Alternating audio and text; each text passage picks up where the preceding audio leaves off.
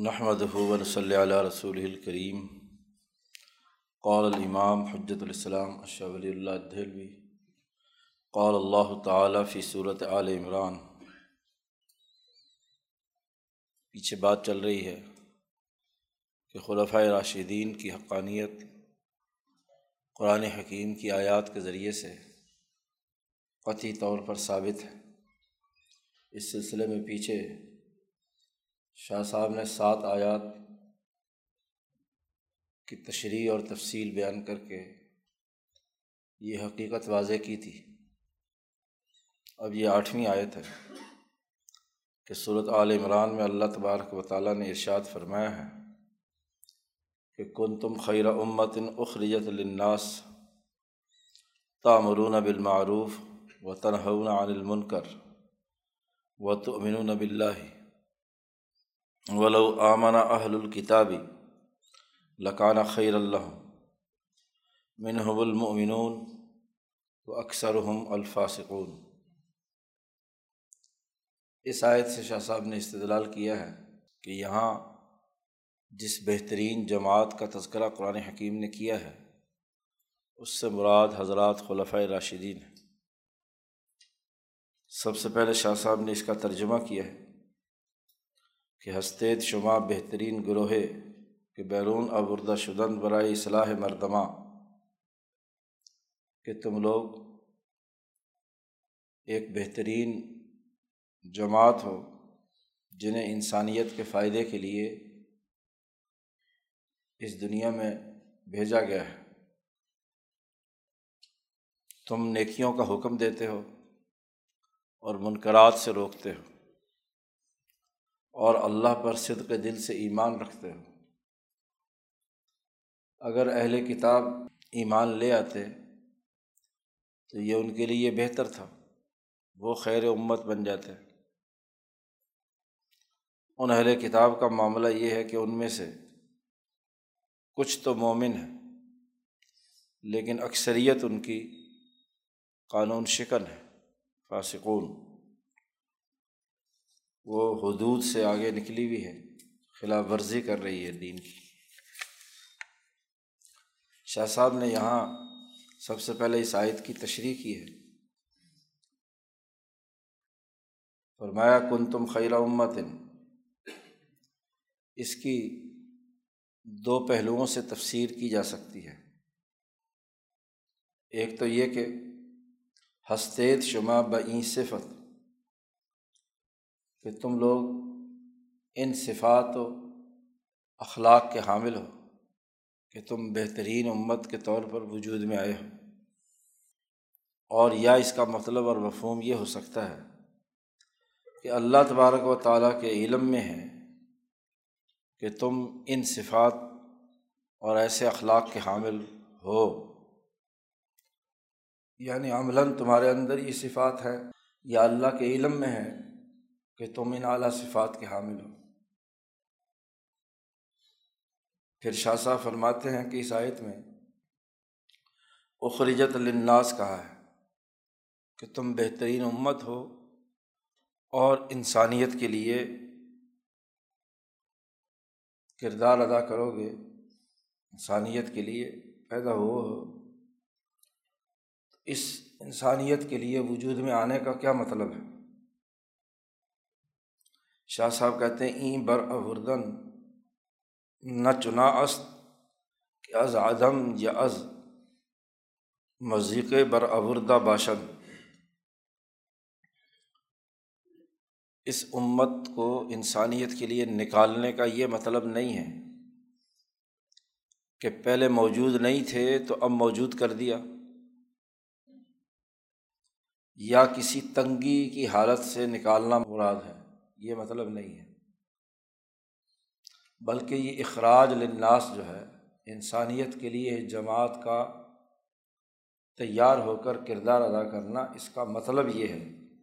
بلکہ معنائش آست کہ نبی اکرم صلی اللہ علیہ وسلم کے مقدس باطن سے انسانیت کی فلاح و بہبود کا داعیہ جو آپ کے سینہ انور میں بھرا ہوا تھا، وہاں سے نور کی ایک شعاع پھوٹی ہے اور ان صحابہ کرام کے قلب پر، دلوں پر پڑی ہے۔ اخراج للناس کا مطلب، آپ کا انسانیت کے لیے کام کرنے کا مطلب یہ نہیں کہ پہلے معدوم تھے اور اب وجود دے دیا، یا پہلے کسی مصیبت اور تنگی میں تھے اب انہیں نکال کر اس کام کی طرف لگا دیا، بلکہ شاہ صاحب کہتے ہیں اس کا مطلب اور مفہوم یہ ہے کہ حضور اقدس صلی اللہ علیہ وسلم جو اللہ کے ارادے کو دنیا میں بروئے کار لانے کے لیے اللہ کے لیے جارحہ الہیہ تھے، اللہ کے اعلی کار تھے، تو اللہ نے اس کام کو پورا کرنے کے لیے جو داعیہ، جو جذبہ انسانیت کی فلاح و بہبود کا حضرت محمد مصطفیٰ صلی اللہ علیہ وسلم کے قلب اطہر میں ڈالا تھا، اس داعیے کی نورانی شعائیں آپ صلی اللہ علیہ وسلم کے دل سے پھوٹیں اور نکل کر گرد و نواح میں جتنے بھی مخلصین تھے ان کے دلوں پر پڑی۔ ایک تو آپ کے قلب سے وہ نورانی شعائیں پھوٹی، اور دوسری یہ کہ جمعے کے مستعد بودن بآ نور متنور گشتن، وہ جماعت جو صدق دل سے حضور اقدس صلی اللہ علیہ وسلم کے ساتھ محبت رکھنے والی تھی، آپ پر ایمان لانے والی تھی، وہ اس نور سے روشن ہو گئیں۔ گویا کہ صحابہ کے قلوب میں وہ جذبہ پیدا ہو گیا جو اللہ تبارک و تعالیٰ نے حضرت محمد مصطفیٰ صلی اللہ علیہ وسلم کے قلب میں ڈالا تھا کہ انسانیت کی اصلاح کرنی ہے، انسانیت کو درست راستے پر لانا ہے، انسانیت کے لیے انقلاب برپا کرنا ہے۔ تو یہ انقلابی داعیہ رسول اللہ صلی اللہ علیہ وسلم کے قلب سے نکل کر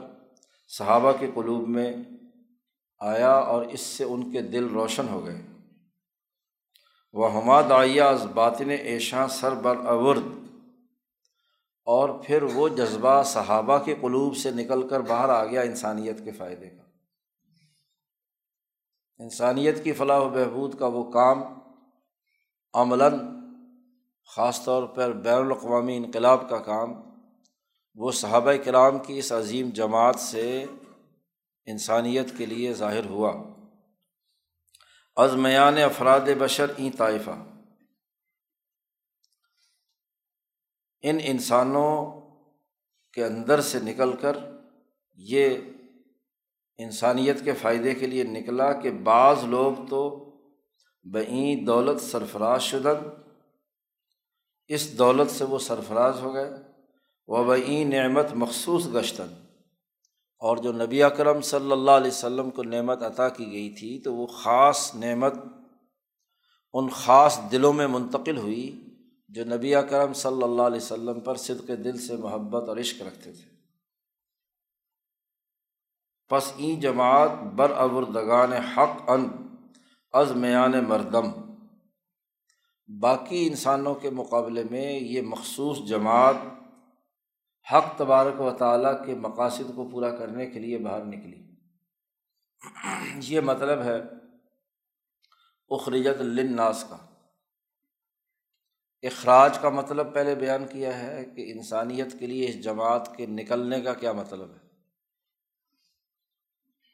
اور پھر انسانیت کے حوالے سے بات جملہ فرمایا للناس کی تشریح کرتے ہوئے کہ وللناس افادہ میں فرمائے انسانیت کے لیے یہ جماعت نکلی ہے، کہ یہ جو جماعت انسانیت کے لیے فائدے کا کام ہے، یہ اس لفظ نے یہ فائدہ دیا کہ این تدبیر الہی است برائے اصلاح عباد۔ اللہ تبارک و تعالیٰ اصل مدبر السماوات والارض ہے، تو یہ اسی کی تدبیر الہی ہے کہ وہ انسانیت کے فائدے کے لیے پہلے تو رسول اللہ صلی اللہ علیہ وسلم کو بھیجا، اور پھر آپ کے سینہ انور سے وہ داعیہ اور جذبہ انقلاب صحابہ کے قلوب میں منتقل ہوا کہ انہوں نے اللہ کی مخلوق کے فائدے کے لیے کردار ادا کیا۔ تو یہ اللہ کی تدبیر تھی، اللہ کا بنایا ہوا سسٹم اور طریقۂ کار تھا انسانیت کی فلاح و بہبود کا۔ تا عالم بواسطہ این گروہ متنور و متعدب گردد، تاکہ پورا جہان اس صحابہ کی انقلابی جماعت کے ذریعے سے روشن ہو جائے اور اللہ کی بارگاہ کا ادب سیکھ لے، اس کے اندر تہذیب پیدا ہو جائے، تربیت یافتہ جماعت وجود میں آ جائے۔ تو عالم میں، پورے کائنات میں اس جماعت صحابہ کے ذریعے سے انسانی فلاح و بہبود کا نظام قائم ہو جائے، یہ اللہ کی تدبیر تھی، جیسا کہ پچھلی آیت کی تفسیر میں بھی بیان کیا تھا شاہ صاحب نے۔ تو اللہ کی اس تدبیر کو نبی اکرم صلی اللہ علیہ وسلم کے واسطے سے اس جماعت کی تعلیم و تربیت کے ذریعے سے پورا کیا گیا۔ پہلے تو شاہ صاحب نے اس آیت کی بنیادی تشریح کی، اس کے پہلے جملوں کی، اور پھر اسی حقیقت کو واضح کرنے کے لیے کہ یہ جو خاص جماعت خیرہ امت اللہ نے تیار کی ہے اور اس کے ذریعے سے کل انسانیت کی فلاح و بہبود کا کام ہونا ہے، اس کی تائید اور تصدیق کے لیے احادیث مبارکہ لائے ہیں کہ اس آیت کی تفسیر میں خود نبی اکرم صلی اللہ علیہ وسلم نے بھی چند باتیں ارشاد فرمائی ہیں۔ چنانچہ حضرت ابو سعید خدری رضی اللہ تعالیٰ عنہ روایت کرتے ہیں، جسے امام بغوی وغیرہ باقی لوگوں نے بھی روایت کیا ہے، مشکات میں بھی یہ حدیث موجود ہے کہ نبی اکرم صلی اللہ علیہ وسلم نے ارشاد فرمایا، خبردار الا، یہ جو امت ہے ہماری، یہ تقریباً ستر امتوں کے نظام کو پورا کرنے والی ہے، یعنی آدم علیہ السلام سے لے کر نبی اکرم صلی اللہ علیہ وسلم تک کوئی ستر کے قریب انقلابی جماعتیں جنہوں نے اپنے اپنے ادوار میں انسانیت کی اصلاح کا، فلاح و بہبود کا کام کیا ہے، یہ امت جو ہے ان کے تمام کے کاموں کو پورا کرنے والی ہے۔ نبی اکرم صلی اللہ علیہ وسلم نے فرمایا، ہی خیرہا و اکرمہا علی اللہ عز و جل، گویا کہ ستر امتوں نے اپنے اپنے قومی انقلابات برپا کیے تھے، اور یہ امت ان ستر امتوں جتنا کام کر کے دنیا میں، اقوام عالم میں ایک انقلاب بین الاقوامی برپا کرے گی۔ سبعین، ستر کا اطلاق یا تو حقیقتاً ہے اور یا کثرت پر ہے۔ ستر کا عدد عربی زبان میں کثرت پر بھی دلالت کرتا ہے، یعنی اب تک جتنی اقوام نے،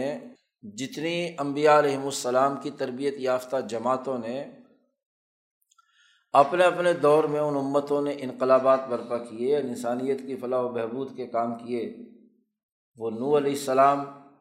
کے ساتھ ہوں یا ہاں جی ہود اور صالح علیہ السلام،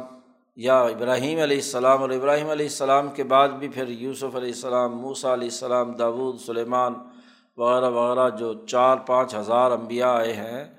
حضرت عیسیٰ علیہ السلام تک۔ تو ان تمام امتوں نے جو اپنے اپنے دور میں کام کیے ہیں، ان تمام میں سے سب سے بہتر اور سب سے عزت والی جماعت صحابہ اکرام رضوان اللہ علیہم اجمعین کی ہے، جو حضرت محمد مصطفیٰ صلی اللہ علیہ وسلم کی تربیت سے انہوں نے انسانیت کی فلاح و بہبود کا کردار ادا کیا ہے۔ ایک دوسری حدیث لائے ہیں کہ اخرج البغوی عن بہز بن حکیم عن ابیہ عن جدہ انہ سمع النبی صلی اللہ علیہ وسلم یقول فی قولہ تبارک و تعالی، کہ انہوں نے نبی اکرم صلی اللہ علیہ وسلم سے سنا، اس آیت کی تشریح میں اللہ تعالیٰ کا یہ جو قول ہے، کنتم خیر امت اخرجت للناس، اس کی تشریح فرماتے ہوئے خود نبی اکرم صلی اللہ علیہ وسلم نے فرمایا، انکم تتمون سبعین امہ انتم خیرہا و اکرمہا علی اللہ، یہ مشکات شریف کی آخری حدیث ہے۔ تو اس حدیث میں اس آیت کی تشریح کی گئی ہے کہ نبی اکرم صلی اللہ علیہ وسلم نے فرمایا کہ تم کوئی ستر امتوں کے کاموں کی تکمیل کرنے والے ہو، یعنی اب تک جن جن اقوام میں دین کے غلبے کا نظام قائم ہوا اور اس کے لیے انبیاء کی تربیت یافتہ جماعتوں نے کردار ادا کیا، تم ان تمام کے کاموں کی تکمیل کرنے والے تم ہو۔ یہ امت وہ ہے خیر امت، تو گویا کہ خیر امت کی خود تشریح کرتے ہوئے آپ صلی اللہ علیہ وسلم نے فرمایا کہ انتم خیرہا، ان تمام امتوں میں سب سے بہترین تم ہو، واکرمہا اللہ، اور اللہ کے نزدیک تمام امتوں میں سب سے زیادہ معزز ہو۔ تم نے چونکہ بین الاقوامی انقلاب برپا کیا ہے، اقوام عالم کو درست کیا ہے، ان کی اصلاح کے لیے کردار ادا کیا ہے، اس لیے عزت بھی تمہیں۔ نبی اکرم صلی اللہ علیہ وسلم نے ارشاد فرمایا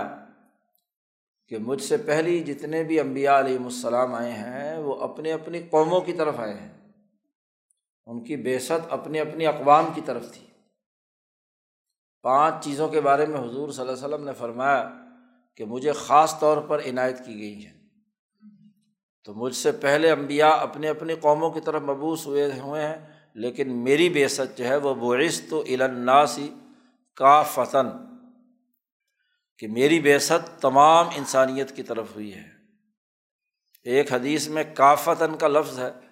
اور دوسری حدیث میں عامۃً کا لفظ ہے کہ تمام عام انسانیت کی طرف میری بعثت ہوئی ہے۔ اگر اس حدیث کی مزید حقیقت کھوجی جائے تو دنیا بھر کی جتنی بھی اقوام ہیں، چونکہ ہر قوم میں ایک نبی آئے ہیں، وَإِن مِّن أُمَّةٍ إِلَّا خَلَا فِيهَا نَذِيرٌ، کوئی بستی اور علاقہ اور قوم ایسی نہیں ہے کہ جہاں اللہ نے کوئی نبی نہ بھیجا ہو۔ تو ایک قوم جو ایک جغرافیائی حدود میں ایک زبان بولنے والی اور ایک نسلی ہم آہنگی رکھنے والی یہ امت کہلاتی ہے۔ تو امت اس قوم کو کہتے ہیں کہ جو اپنی ایک منفرد اور یونیک شناخت رکھتی ہے۔ تو ہر امت میں اللہ پاک نے نذیر بھیجا ہے، ڈرانے والا بھیجا ہے، ان کے ساتھ ان کے حواریین آئے ہیں، انہوں نے انسانیت کی فلاح و بہبود اور ان امتوں کی کامیابی کے لیے کام کیا ہے۔ تو اگر دنیا کے جغرافیے پر نظر دوڑائیں، مشرق سے مغرب، شمال سے جنوب، تو کتنی ہی اقوام بنتی ہیں پوری دنیا میں، اور ان اقوام میں جتنے انبیاء آئے انہوں نے اپنے اپنے مقام پر قومی انقلابات کی راہ ہموار کی، اصلاح دین کا کام کیا، انسانیت کی فلاح و بہبود کا کام کیا۔ اب آپ صلی اللہ علیہ وسلم کی آمد سے پہلے دنیا کی ہر قوم ترقی کے ایک مرحلے تک پہنچ گئی، وہ حکماء آئے یا انبیاء آئے، انہوں نے سیاسی، معاشی، سماجی، علمی، فکری اور عملی جدوجہد اور ان کے نظام اپنے اپنی جگہ پر قائم کیے۔ جو حضرت عیسیٰ علیہ السلام کے بعد سمٹ کر بڑھتے بڑھتے ایک عیسائیت کی روپ میں، قیصر روم کی صورت میں، یعنی وہاں کی تمام مغربی اقوام وہ قیصر روم کی ایک اجتماعیت کی شکل میں آ گئی، عیسیٰ علیہ السلام کے دین کے اساس پر نصرانیت قبول کر کے۔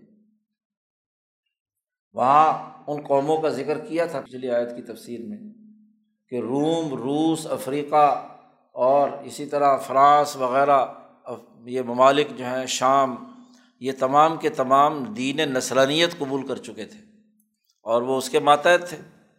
تو ان میں ان سے پہلے جو انبیاء جدوجہد اور کوشش کرتے رہے، ان تمام کی کوششیں پورے مغرب میں اس نظام کے تحت منظم ہو گئیں، یعنی مغربی نظام وجود میں آیا جس کی آخری شکل قیصر تھی۔ اسی طرح اگر ہم مشرق کی اقوام کو دیکھیں، ہندوستان، چین، ہاں جی، اسی طرح باقی جو ملکوں کے نام شاہ صاحب نے کل بیان کیے تھے، ترکستان، زابلستان وغیرہ وغیرہ، تو ان تمام اقوام کے اندر بھی جو انقلابات ہوتے ہوتے آخری مرحلے میں دانیال نبی کی تعلیم سے جو کسریٰ ایران کا یا نوشیرواں عدل کا نظام عادل کا نظام قائم ہوا تھا، تو یہ سارے مشرقی اقوام ایک جگہ پر جمع ہو گئیں۔ لیکن جب بھی کسی قوم میں ترقی ہوتی ہے تو ترقی کرنا انقلابی جماعتوں کا مرہون منت ہوتا ہے، کسی نہ کسی نبی کی تعلیم کے اثرات ہوتے ہیں۔ اس لیے مولانا سندھی فرماتے ہیں کہ جن اقوام میں جو ترقی ہوئی، حتیٰ کہ علمی اور سائنسی بنیادوں پر بھی جو دریافتیں ہوئیں، وہ بھی سب سے پہلے انبیاء علیہ السلام نے دریافت کی۔ لوہے کا استعمال کیسے کیا جائے، حضرت داود علیہ السلام کا قرآن ذکر کرتا ہے۔ کاشتکاری کا صحیح طریقہ کیا ہے، یوسف علیہ السلام کا ذکر کرتا ہے، وغیرہ وغیرہ۔ تو انبیاء کی تعلیمات سے نئی ایجادات اور نئے نظام بنے تھے، اور انہوں نے اپنے اپنے اقوام میں یہ کام کیے تھے۔ اب ان تمام جو انقلابی جدوجہد اقوام عالم کی تھیں، شروع میں تو یہ بالکل درست تھیں، جیسے نوشیرواں عادل کا نظام عدل پر مبنی تھا، لیکن وقت گزرنے کے ساتھ ساتھ ان میں ظلم، تکبر، غرور، سیاسی اقتدار کا یکجا ہونا اور معاشی وسائل کا ارتکاز ہونا، یہ ظلم اور ستم کا باعث بنتا ہے۔ تو ان کے اندر خرابیاں پیدا ہو گئی، قیصر میں بھی اور کسریٰ میں بھی۔ اب ضرورت تھی کہ ایک بین الاقوامی انقلاب برپا کیا جائے۔ تو یہ جو صحابہ اکرام کی انقلابی جماعت ہے، نبی اکرم صلی اللہ علیہ وسلم نے فرمایا کہ انکم تتمون سبعین امہ، کوئی ستر کے قریب امتوں کی انقلابی جدوجہد کی تم تکمیل کرنے والے ہو۔ اور پوری دنیا کے تمام قومی انقلابات کو ایک مرکز میں جمع کر کے کیسر و کسریٰ کو شکست دے کر وہاں دین کے غلبے کا بین الاقوامی نظام قائم کر کے عدل و انصاف، امن و امان، معاشی خوشحالی، ترقیات، جدید ایجادات اور سسٹم بنانے کا کام تم نے کیا ہے، تم نے کرنا ہے۔ انکم تتمون سبعین امہ، اور جب یہ کام تم تکمیل کرنے والے ہو، یعنی تمام قومی انقلابات کو ایک نقطے پر لا کر بین الاقوامی انقلاب میں جمع کرنے والے ہو، تو ظاہر ہے انتم خیرہا، تو تم ان تمام امتوں سے زیادہ بہتر ہو، اگلے درجے کا کام تم نے کیا، اور اللہ پر اسی لیے تم زیادہ عزت والے ہو، اکرمہا علی اللہ۔ تیسری حدیث لائے ہیں کہ ابو عمر روایت کرتے ہیں استعاب میں، ابن عبد البر وہ روایت کرتے ہیں حضرت عبداللہ ابن مسعود رضی اللہ تعالیٰ عنہ سے، کہ انہوں نے ارشاد فرمایا کہ ان اللہ نظر فی قلوب العباد، اللہ تبارک و تعالیٰ نے بندوں کے دلوں کو دیکھا، سارے انسانوں کے دلوں کا جائزہ لیا، اللہ نے نظر ڈالی نبی اکرم صلی اللہ علیہ وسلم کے زمانے میں۔ جب انسانوں پر نظر ڈالی یا کل انسانیت پر نظر ڈالی تو اللہ تبارک و تعالیٰ نے دیکھا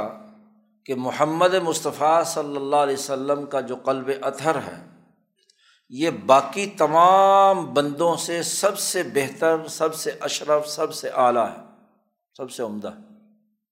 فوجد قلب محمد صلی اللہ علیہ وسلم خیر قلوب العباد، تو اللہ نے دیکھا کہ تمام انسانوں میں سب سے معزز اور بہتر دل محمد مصطفیٰ صلی اللہ علیہ وسلم کا ہے۔ تو اللہ پاک نے نبی اکرم صلی اللہ علیہ وسلم کے دل کو اپنے کاموں کے لیے منتخب کر لیا، فاصطفاہ لنفسہ، انہیں منتخب کر لیا صرف اور صرف اپنے لیے، اور پھر اللہ پاک نے انہیں اپنی رسالت عنایت فرما کے دنیا میں مبعوث کیا، اپنے کاموں کو پورا کرنے کے لیے، اپنے دین کو غالب کرنے کے لیے محمد مصطفیٰ صلی اللہ علیہ وسلم کو رسول بنا کر دنیا میں بھیجا۔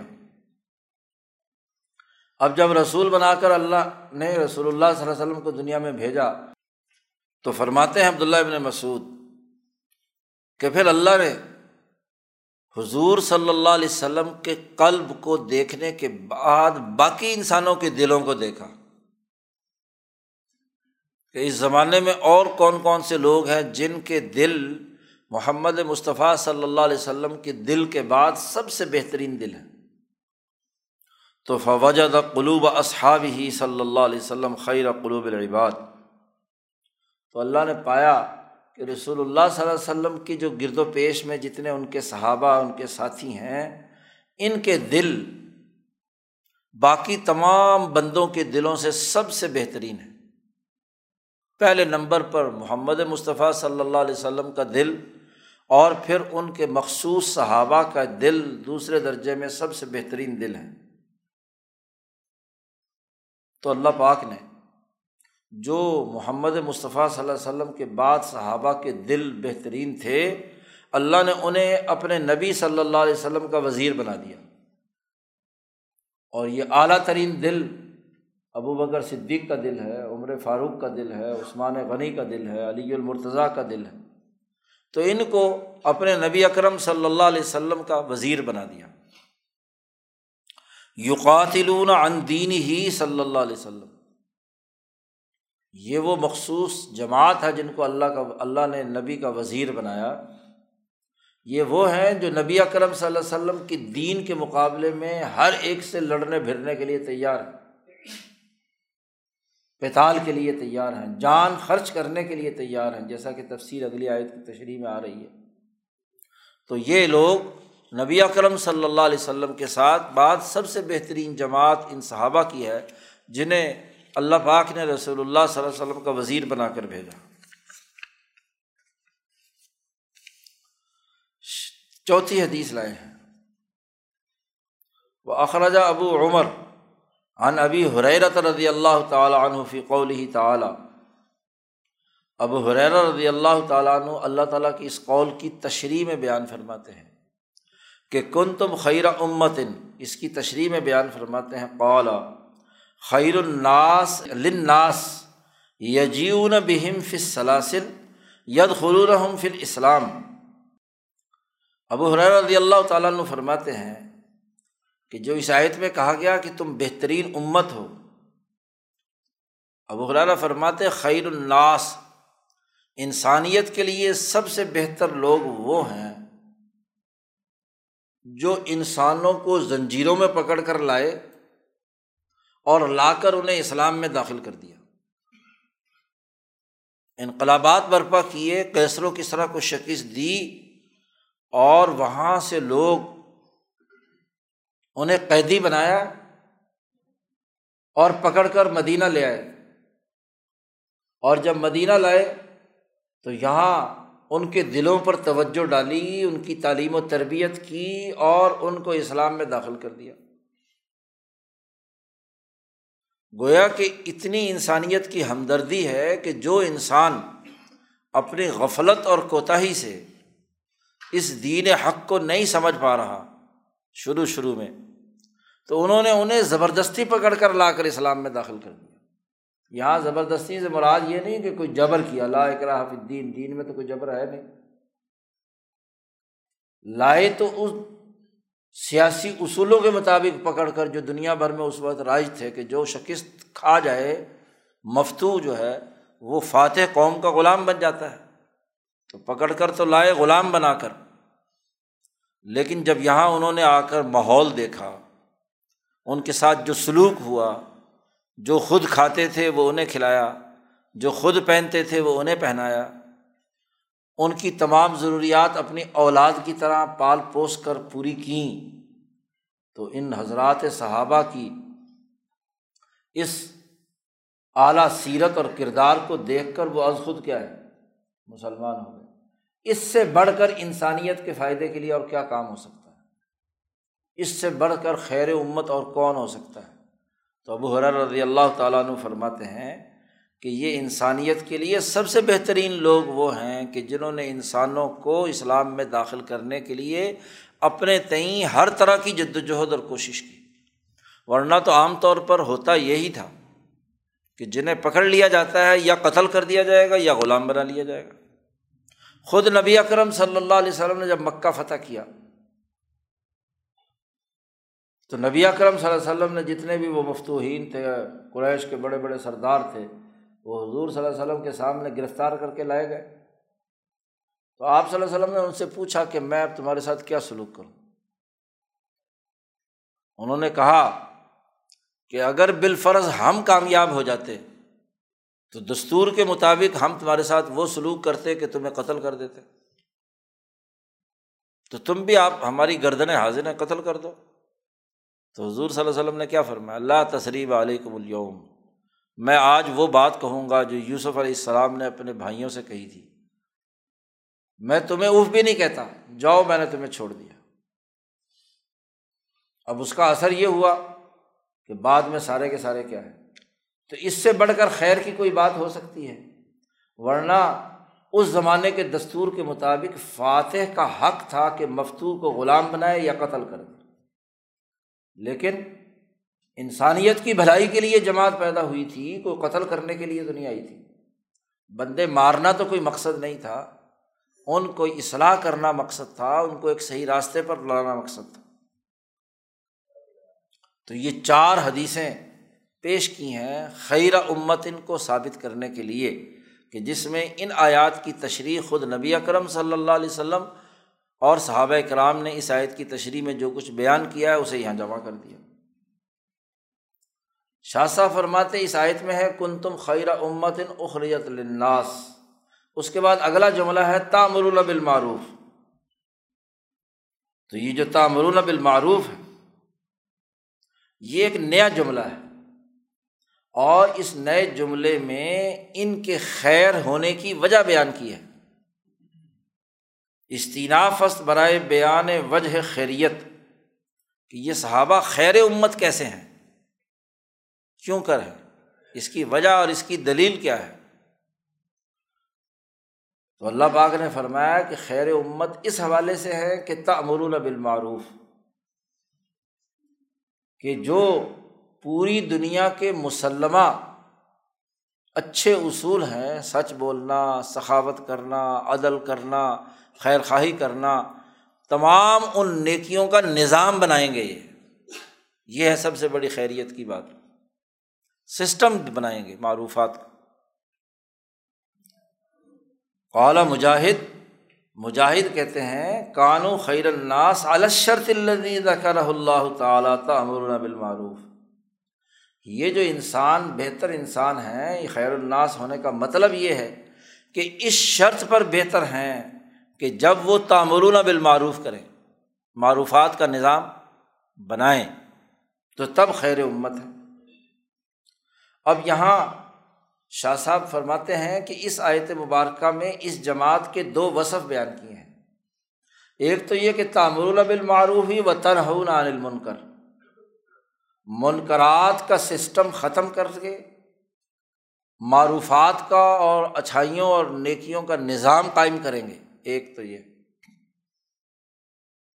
اور دوسرے یہ کہ اس میں کہا تؤمنون باللہ، اللہ پر ایمان لانے والے ہو۔ شاہ صاحب فرماتے ہیں بعض اینجا دو وصف ذکر کردہ شد، اس جماعت کے دو اوصاف بیان کیے ہیں، ایک وصف کا تعلق فیما بینہم و بین الناس، اس جماعت اور انسانیت کے درمیان ہے، اور وہ ہے امر بالمعروف اور نہی عن المنکر، یہ انسانوں کے ساتھ اس جماعت کے رشتے کا تذکرہ ہے، اور انسانوں کے ساتھ یہ رشتہ جو ہے وہ یہ ہے کہ یہ ایسا عدل و انصاف کا نظام بنائیں جس میں سے منکرات کا خاتمہ ہو اور عدل کا سسٹم وجود میں آئے، اس کا تمام تر فائدہ انسانیت کے لیے ہے کہ اس جماعت نے بلا تفریق رنگ، نسل، مذہب، تمام لوگوں کے لیے نیکی اور بھلائی کا نظام قائم کیا ہے، اور تمام لوگوں کے لیے جھوٹ، بددیانتی، ناانصافی اور بد اخلاقی کا سسٹم ختم کیا ہے۔ اور دوسرے وصف کا تعلق ہے فیما بینہم و بین اللہ، اس جماعت کے درمیان اور اللہ کے درمیان ان کا رشتہ کیا ہے، اسے بیان کیا تؤمنون باللہ سے، اور وہ ایمان ہے، اور وہ ایمان جو ستر سے اوپر شعبوں پر مشتمل ہے، جیسا کہ حدیث میں آیا ہے کہ الایمان بضع و سبعون شعبہ والحیاء شعبۃ من الایمان، ایک روایت میں ہے اعلیٰ، سب سے بڑا شعبہ اللہ، کلمہ لا الہ الا اللہ ہے، مختلف روایات ہیں، گویا کہ اس میں ادناہا، سب سے کم تر درجہ یہ ہے ایمان کا کہ کسی سڑک پہ سے کسی گزرنے والے کے راستے میں کوئی تکلیف دہ چیز پڑی ہے تو اسے دور کر دینا، اماتۃ الاذی عن الطریق، کہ راستے سے کسی تکلیف دہ چیز کو دور کرنا، نہ کہ راستے روکنا۔ نبی اکرم صلی اللہ علیہ وسلم نے فرمایا کہ ایمان کے شعبوں میں سب سے چھوٹا درجہ یہ ہے، ادنا درجہ یہ ہے کہ انسانوں کے راستے میں کوئی تکلیف دہ چیز ہو اسے دور کر دے، یہ بھی ایمانیات کا شعبہ ہے۔ تو یہاں صحابہ کی دوسری خصوصیت بیان کی کہ تؤمنون باللہ، تو ستر سے اوپر شعبے یہاں جملہ شاہ صاحب نے بول کر ایمانیات کی جتنی وسعت اور تمام شعبے ہیں ان تمام کی طرف اشارہ کر دیا۔ پھر اگلی آیت کی تشریح کرتے ہیں کہ ولو آمن اہل الکتاب لکان خیرا لہم۔ شاہ صاحب فرماتے ہیں کہ یہ آیت یہ فائدہ بیان کرتی ہے کہ اس امت کو خیرہ امت بنانے کی ضرورت کیوں پیش آئی، سبب برآوردن ای امت و آ آست، اور وہ یہ ہے کہ اہل کتاب وقت از اوقات امت اخرجت للناس تھے، ایک زمانے میں یہی اہل کتاب عیسائی اور یہودی اپنے اپنے زمانے میں بہترین امت تھے، کیونکہ انہوں نے اپنے اپنے اقوام اور اپنے اپنے علاقوں میں اپنے نبی کی تعلیمات کے مطابق انسانیت کی خیریت اور فلاح و بہبود کا کردار ادا کیا تھا۔ تو اس آیت میں اشارہ کیا ہے کہ ولو آمن اہل الکتاب، یہ کتاب والے بھی اگر ایمان لاتے آج نبی اکرم صلی اللہ علیہ وسلم پر یا ان سچی تعلیمات پر تو یہ خیر امت ہونے تھے، اپنے اوقات میں یہ امت اخرجت للناس تھے۔ لیکن آج معاملہ یہ ہوا کہ یہ یہودی اور عیسائی بگڑ گئے، ان میں تبدیلی آ گئی، انسانی فلاح و بہبود کا کام کرنے کے بجائے انسانیت دشمنی کا کام کرتے ہیں۔ چنانچہ اللہ پاک نے قرآن پاک میں یہودیوں کی بری خصلتیں بیان کی ہے، یا بنی اسرائیل اذکروا، پہلے ہی پارے کے اندر، کہ آپس میں ایک دوسرے کو قتل کرتے ہیں۔ ان کو کہا تھا کہ اپنے بندے نہ مارا کرو، لیکن باوجود معاہدہ کرنے کے، میثاق لینے کے، اپنے ہی بندے قتل کرتے تھے، اپنے ہی بندے قیدی بناتے تھے، اور جب قید ہو جاتے تھے تو بفدیہ دے کر چھڑا کے بھی لاتے تھے، قتل انسانیت کا ارتکاب کرتے تھے، مالی بددیانتی تھی، انسانی حقوق توڑتے تھے۔ بھائی تمہیں تو پیدا کیا گیا تھا موسیٰ علیہ السلام کے ساتھ کہ تم انسانی فلاح و بہبود کے لیے کام کرو، تو آج تمہاری بگڑ کر حالت یہ ہو گئی کہ تم خود ہی قتل و غارت گری کا ارتکاب کرتے ہو، تو تمہارے سے خیریت امت والا ٹائٹل چھین لیا گیا۔ لہٰذا حکمت الہی اقتضا نمود، اب حکمت الہی کا تقاضا تھا کہ تمہاری جگہ پر ایک نئی امت اس کام کے لیے پیدا کی جائے۔ اخراج امت دیگر از عرب، اور وہ عربوں سے ہوگی۔ چنانچہ عربوں کی یہ جماعت، قریش کی یہ جماعت، اللہ نے اس کو خیر امت بنایا۔ تو وجہ بیان کر رہے ہیں اللہ پاک کہ اگر اہل کتاب یہ کام کرتے رہتے تو بات تھی، لیکن جب وہ مسخ ہو گئے تو اب ان کی جگہ پر کیا ہے، ایک نئی جماعت تو اللہ نے پیدا کرنی تھی، وہ صحابہ اکرام کی صورت میں پیدا کی۔ امام بغوی فرماتے ہیں کہ حضرت عمر رضی اللہ تعالیٰ عنہ سے یہ روایت کی گئی ہے کہ اس آیت کی تشریح میں عمر فاروق فرماتے ہیں کنتم خیر امت اخرجت للناس، فرماتے ہیں کہ یہ جو اس آیت میں فضیلت بیان کی گئی ہے، یہ فضیلت جو ہے لأولنا ولا تکون لآخرنا، یہ ہماری اس امت کی جو پہلی جماعت ہے جو رسول اللہ صلی اللہ علیہ وسلم کی صحبت سے تربیت یافتہ ہوئی ہے، یہ جو خیرہ امت کا ٹائٹل ہے یہ صرف اور صرف اور صرف اس امت کے پہلے حصے کے لیے تھا، یعنی صحابہ کے لیے ہے۔ یہ ہمارے جو بعد میں آنے والی جماعتیں ہیں آخری دور میں، ان کے لیے یہ نہیں ہے۔ یہ عمر فاروق رضی اللہ تعالیٰ عنہ اس کی تشریح فرماتے ہیں۔ اور پھر ایک اور روایت دوسری بھی آتی ہے عمر فاروق سے کہ جس میں عمر فاروق رضی اللہ تعالیٰ عنہ نے فرمایا کہ من سرہ ان یکون من تلک الامہ فلیؤدی شرط اللہ فینا۔ اصل میں تو یہ آیت کا مصداق صرف صحابہ ہے، اور عمر فاروق فرماتے ہیں کہ جو آدمی اس کے لیے تیار ہو، اس کے دل میں یہ خوشی ہو، کوشش کرنا چاہے کہ وہ اس امت میں شامل ہو، تو اس کو چاہیے کہ جو اللہ نے ہم پر شرط عائد کی ہے، تأمرون بالمعروف وتنہون عن المنکر وتؤمنون باللہ، یہ شرط پوری کرے۔ یہ شرط اگر پائی جائے گی تو ٹھیک ہے، وہ آدمی وہ ہماری امت میں شامل ہو جائے گا۔ اب بظاہر دونوں حدیثوں میں تعارض ہے کہ پہلی میں کہا ہے حضرت عمر فاروق نے کہ اس آیت کا مصداق صرف ہمارے اول لوگ ہیں، آخری لوگ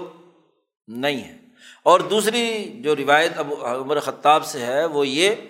کہ جو اس امت میں شامل ہونا چاہتا ہے وہ ہماری والی شرط پوری کر دے۔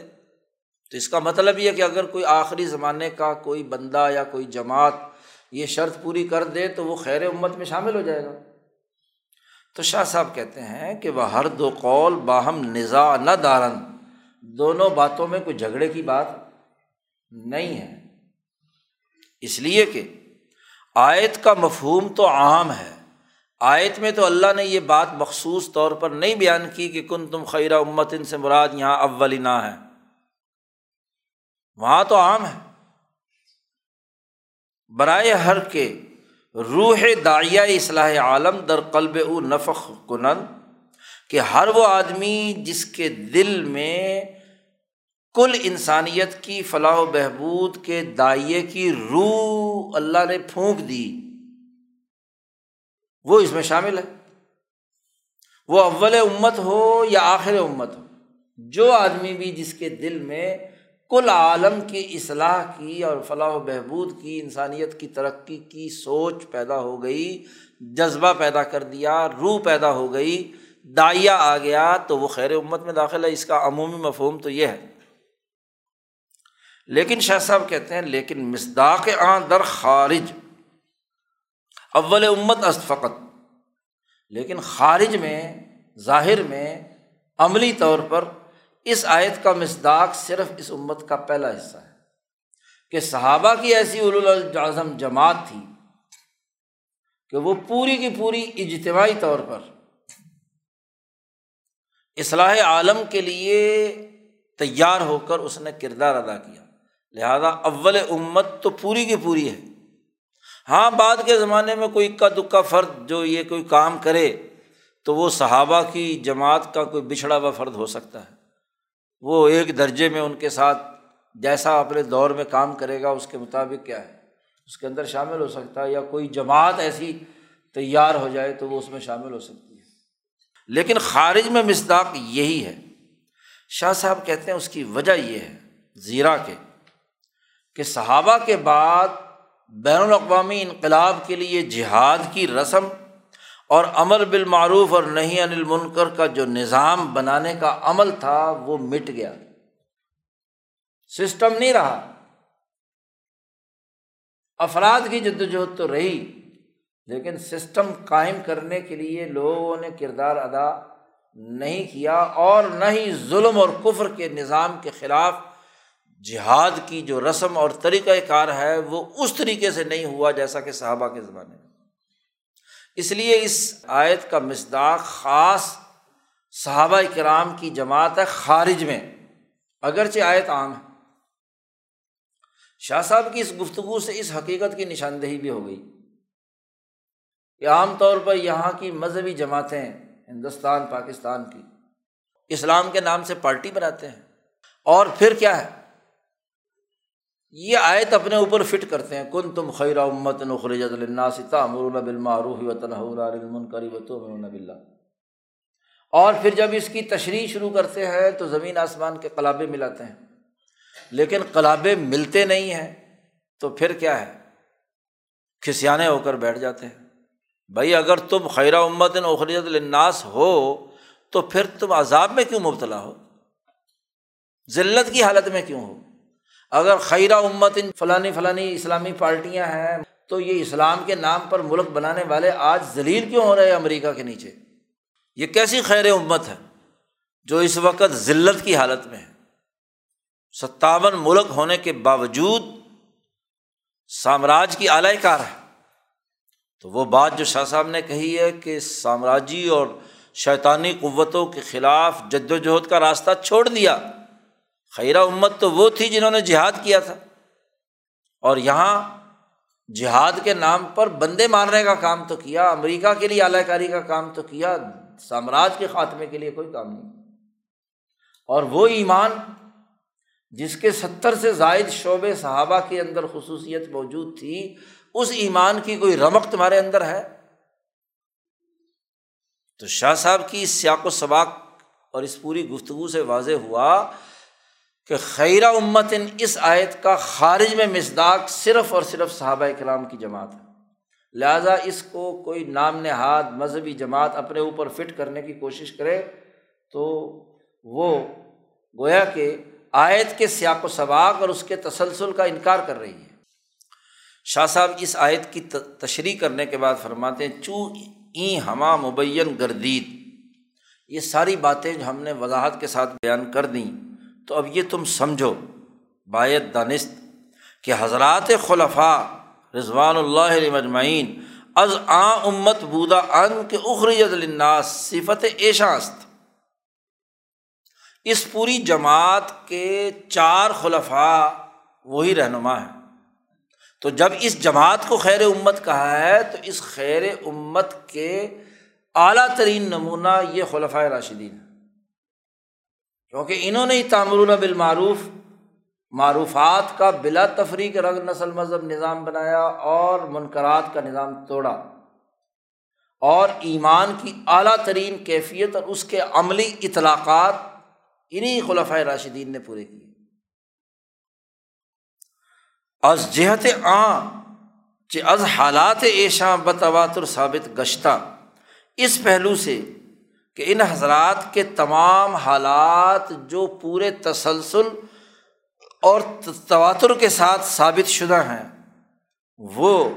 اسی بات کا تقاضا کرتے ہیں، زیادہ از اینچے خواہد بود، اس سے بڑھ کر اور کیا ہو سکتا ہے کہ اس پوری جماعت صحابہ کرام کی نگرانی میں خلفائے راشدین کے زمانے میں جماعات عظیمہ از مسلمین بقوت ہمت این بزرگواں موطرف شدن۔ ابو بکر صدیق رضی اللہ تعالیٰ عنہ کی ہمت اور جدوجہد سے تمام عربوں کی جماعتیں ایک جگہ پر متفق ہوئیں جب فتنہ ارتداد کا انہوں نے مقابلہ کیا۔ اگر وہ فتنہ ارتداد پھیل جاتا تو خیرہ امت کہاں رہنی تھی پھر جی؟ اس کا مقابلہ اگر کسی نے کیا تو صدیق اکبر کے قلب نے کیا، جیسا کہ تفصیلات پیچھے شاہ صاحب بیان کر کے آئے کہ جب یہ فتنہ پیدا ہوا تو ابو بکر صدیق نے عزم ظاہر کیا کہ میں ان سے قتال کروں گا، جہاد کروں گا، تو عمر فاروق جیسے لوگوں نے کہا کہ یہ تو کلمہ پڑھتے ہیں، آپ ان سے کیسے جنگ لڑیں گے جی؟ سوالات اٹھائے حضرت علی نے، حضرت عمر نے اور صحابہ نے، لیکن ابو بکر صدیق رضی اللہ تعالیٰ عنہ نے اپنی پوری ہمت اور طاقت سے کہا، واللہ لأقاتلن من فرق بین الصلاة والزکاة۔ یہ قوت ہمت تھی جس نے اس خیر امت کو ایک جگہ پر جمع کیا، حتیٰ کہ پیچھے انس بن مالک کی روایت گزری کہ ہم سب لوگ ناپسند کرتے تھے لڑائی لڑنے کو، لیکن ابو بکر صدیق نے کہا تم نے میرے ساتھ چلنا ہے تو چلو، نہیں تو میں اکیلا تلوار لے کر باہر نکلنے لگے کہ میں جنگ لڑنے کے لیے نکل رہا ہوں۔ تو یہ قوت ہمت تھی ان بزرگوں کی، جس کے نتیجے میں کیا ہے، وہ پوری جماعت اجتماعی طور پر خیرہ امت بنی۔ تو امت کو خیرہ امت بنانے والے ابو بکر صدیق ہیں، حتیٰ کہ عمر فاروق رضی اللہ تعالیٰ عنہ نے ابو بکر صدیق سے کہا کہ ذرا ان سے نرمی برتنی چاہیے، تو ابو بکر صدیق کے قلب نے کہا کہ عجیب بات ہے، تم کفر کی حالت میں بڑے سخت تھے اور اب یہاں آ کر ڈھیلے بنے بیٹھے ہو۔ تو یہ قوت ہمت ہی تھی ابو بکر صدیق کی۔ اسی طرح پھر تمام لشکروں کو جمع کر کے شام پر حملہ کرنے کا تفصیلی واقعہ شاہ صاحب نے پیچھے بیان کیا۔ پھر ابو عمر فاروق رضی اللہ تعالیٰ عنہ نے تمام لشکروں کو جمع کر کے تأمرون بالمعروف وتنہون عن المنکر کا نظام قائم کرنے کے لیے کردار ادا کیا۔ تو خیرہ امت صحابہ کی جماعت بنی ہی ان خلفائے راشدین کی قوت ہمت اور ان کے اندر پیدا شدہ داعیہ کی وجہ سے، ایک کام۔ دوسرا یہ کہ اسی جماعت نے،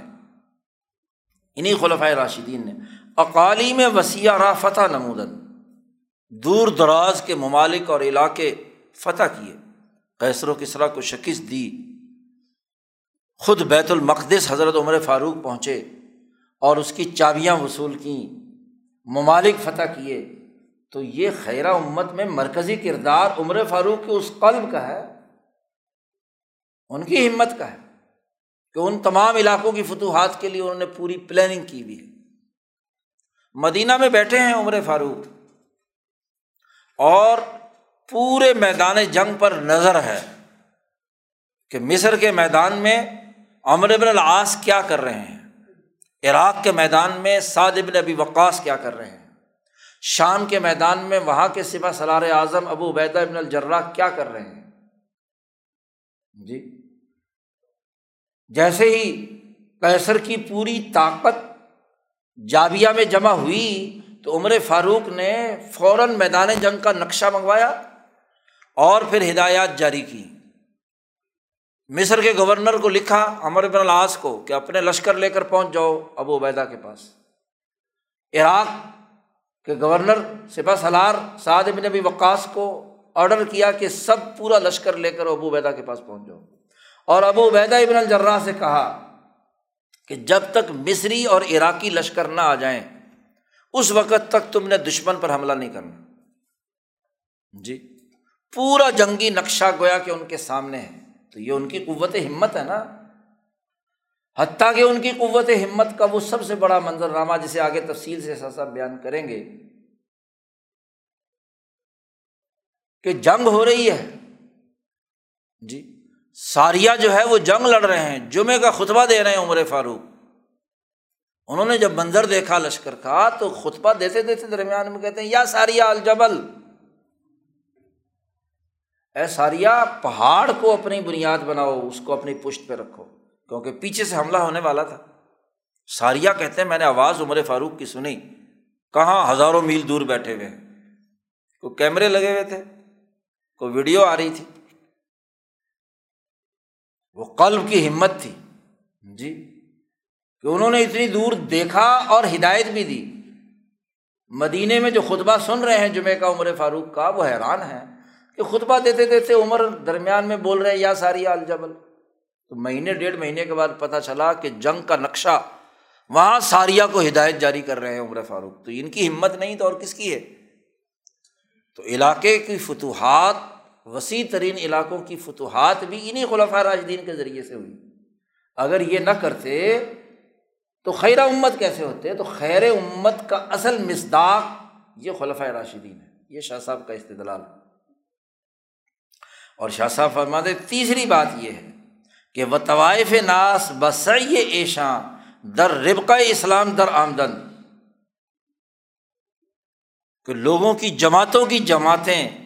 انہی خلفائے راشدین کی جدوجہد اور کوشش کی وجہ سے اسلام کے دائرے میں داخل ہوئیں، کیونکہ جب سیاسی طاقت دشمنوں کی توڑ دی اور پوری ہمت سے مسلمان لشکروں کو جمع کر کے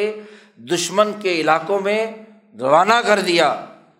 اور جب سیاسی اور معاشی طاقت ٹوٹ گئی تو پھر ان تمام لوگوں میں جدوجہد اور کوشش کی، تعلیم دینے کی، مسجدیں بنائیں جیسا کہ پیچھے ذکر ہوا تھا، ہاں جی درسگاہیں بنائیں، تعلیم پھیلائی، قرآن حکیم کو محفوظ کیا، اس کی جدوجہد اور کوشش کی۔ حضرت عثمان کے زمانے میں قرآن حکیم پر اتفاق کر کے تمام لوگوں کو جی ہر جگہ پر قرآن پاک کے نسخے پھیلا کر ان میں ان کی تعلیم و تربیت کا اہتمام کیا۔ تو دائرہ اسلام میں داخل کرنے والے تو یہ خلفائے راشدین۔ تو خیرہ امت کا مصداق خلفائے راشدین ہیں، خارج میں تو یہی ہیں۔ باقی جو آدمی بھی جس درجے میں جدوجہد اور کوشش کرے، تامر بالمعروف ونہی عن المنکر کرے، تو وہ اس درجے میں ہاں جی اس جماعت کے ساتھ تبھی شامل ہوگا جب ان کی جدوجہد کو قبول کر کے ان کو خلیفہ مانے گا۔ اور اگر نعوذ باللہ ان کی خلافت کا انکار کیا جائے اور کہے جی ہم کئی کنتم خیر امت ہو گئے، خلفاء راشدین کی انقلابی جدوجہد کو پیش نظر نہ رکھا جائے۔ لوگ ادھر سے تو خلفاء راشدین پر تنقید کرتے ہیں اور پھر کہتے ہیں اپنی جماعت کو خیر امت اخرجت للناس، یہ کیسی خیر امت اخرجت للناس؟ خیرہ امت اخرجت للناس کا حقیقی مصداق یہ خلفاء راشدین ہیں، اور جو ان کا انکار کرتا ہے وہ یہ کہے کہ جی ہم خیرہ امت ہیں، تو اس سے زیادہ کوئی غلط بات ہو سکتی ہے؟ اصل بنیادی چیز اس آیت سے استدلال کرتے ہوئے شاہ صاحب نے فرمایا کہ وہ خلفاء راشدین ہیں اور ان کی حقانیت کو تسلیم کرنا، ان کے دور کو تسلیم کرنا ہی دراصل کامیابی کی بات ہے۔ یہ آٹھویں آیت سے شاہ صاحب نے وضاحت کر دی۔ جی ان شاء اللہ اگلی آیت کل پڑھیں گے، نویں آیت، اس میں ذرا تفصیل زیادہ ہے۔ اللہ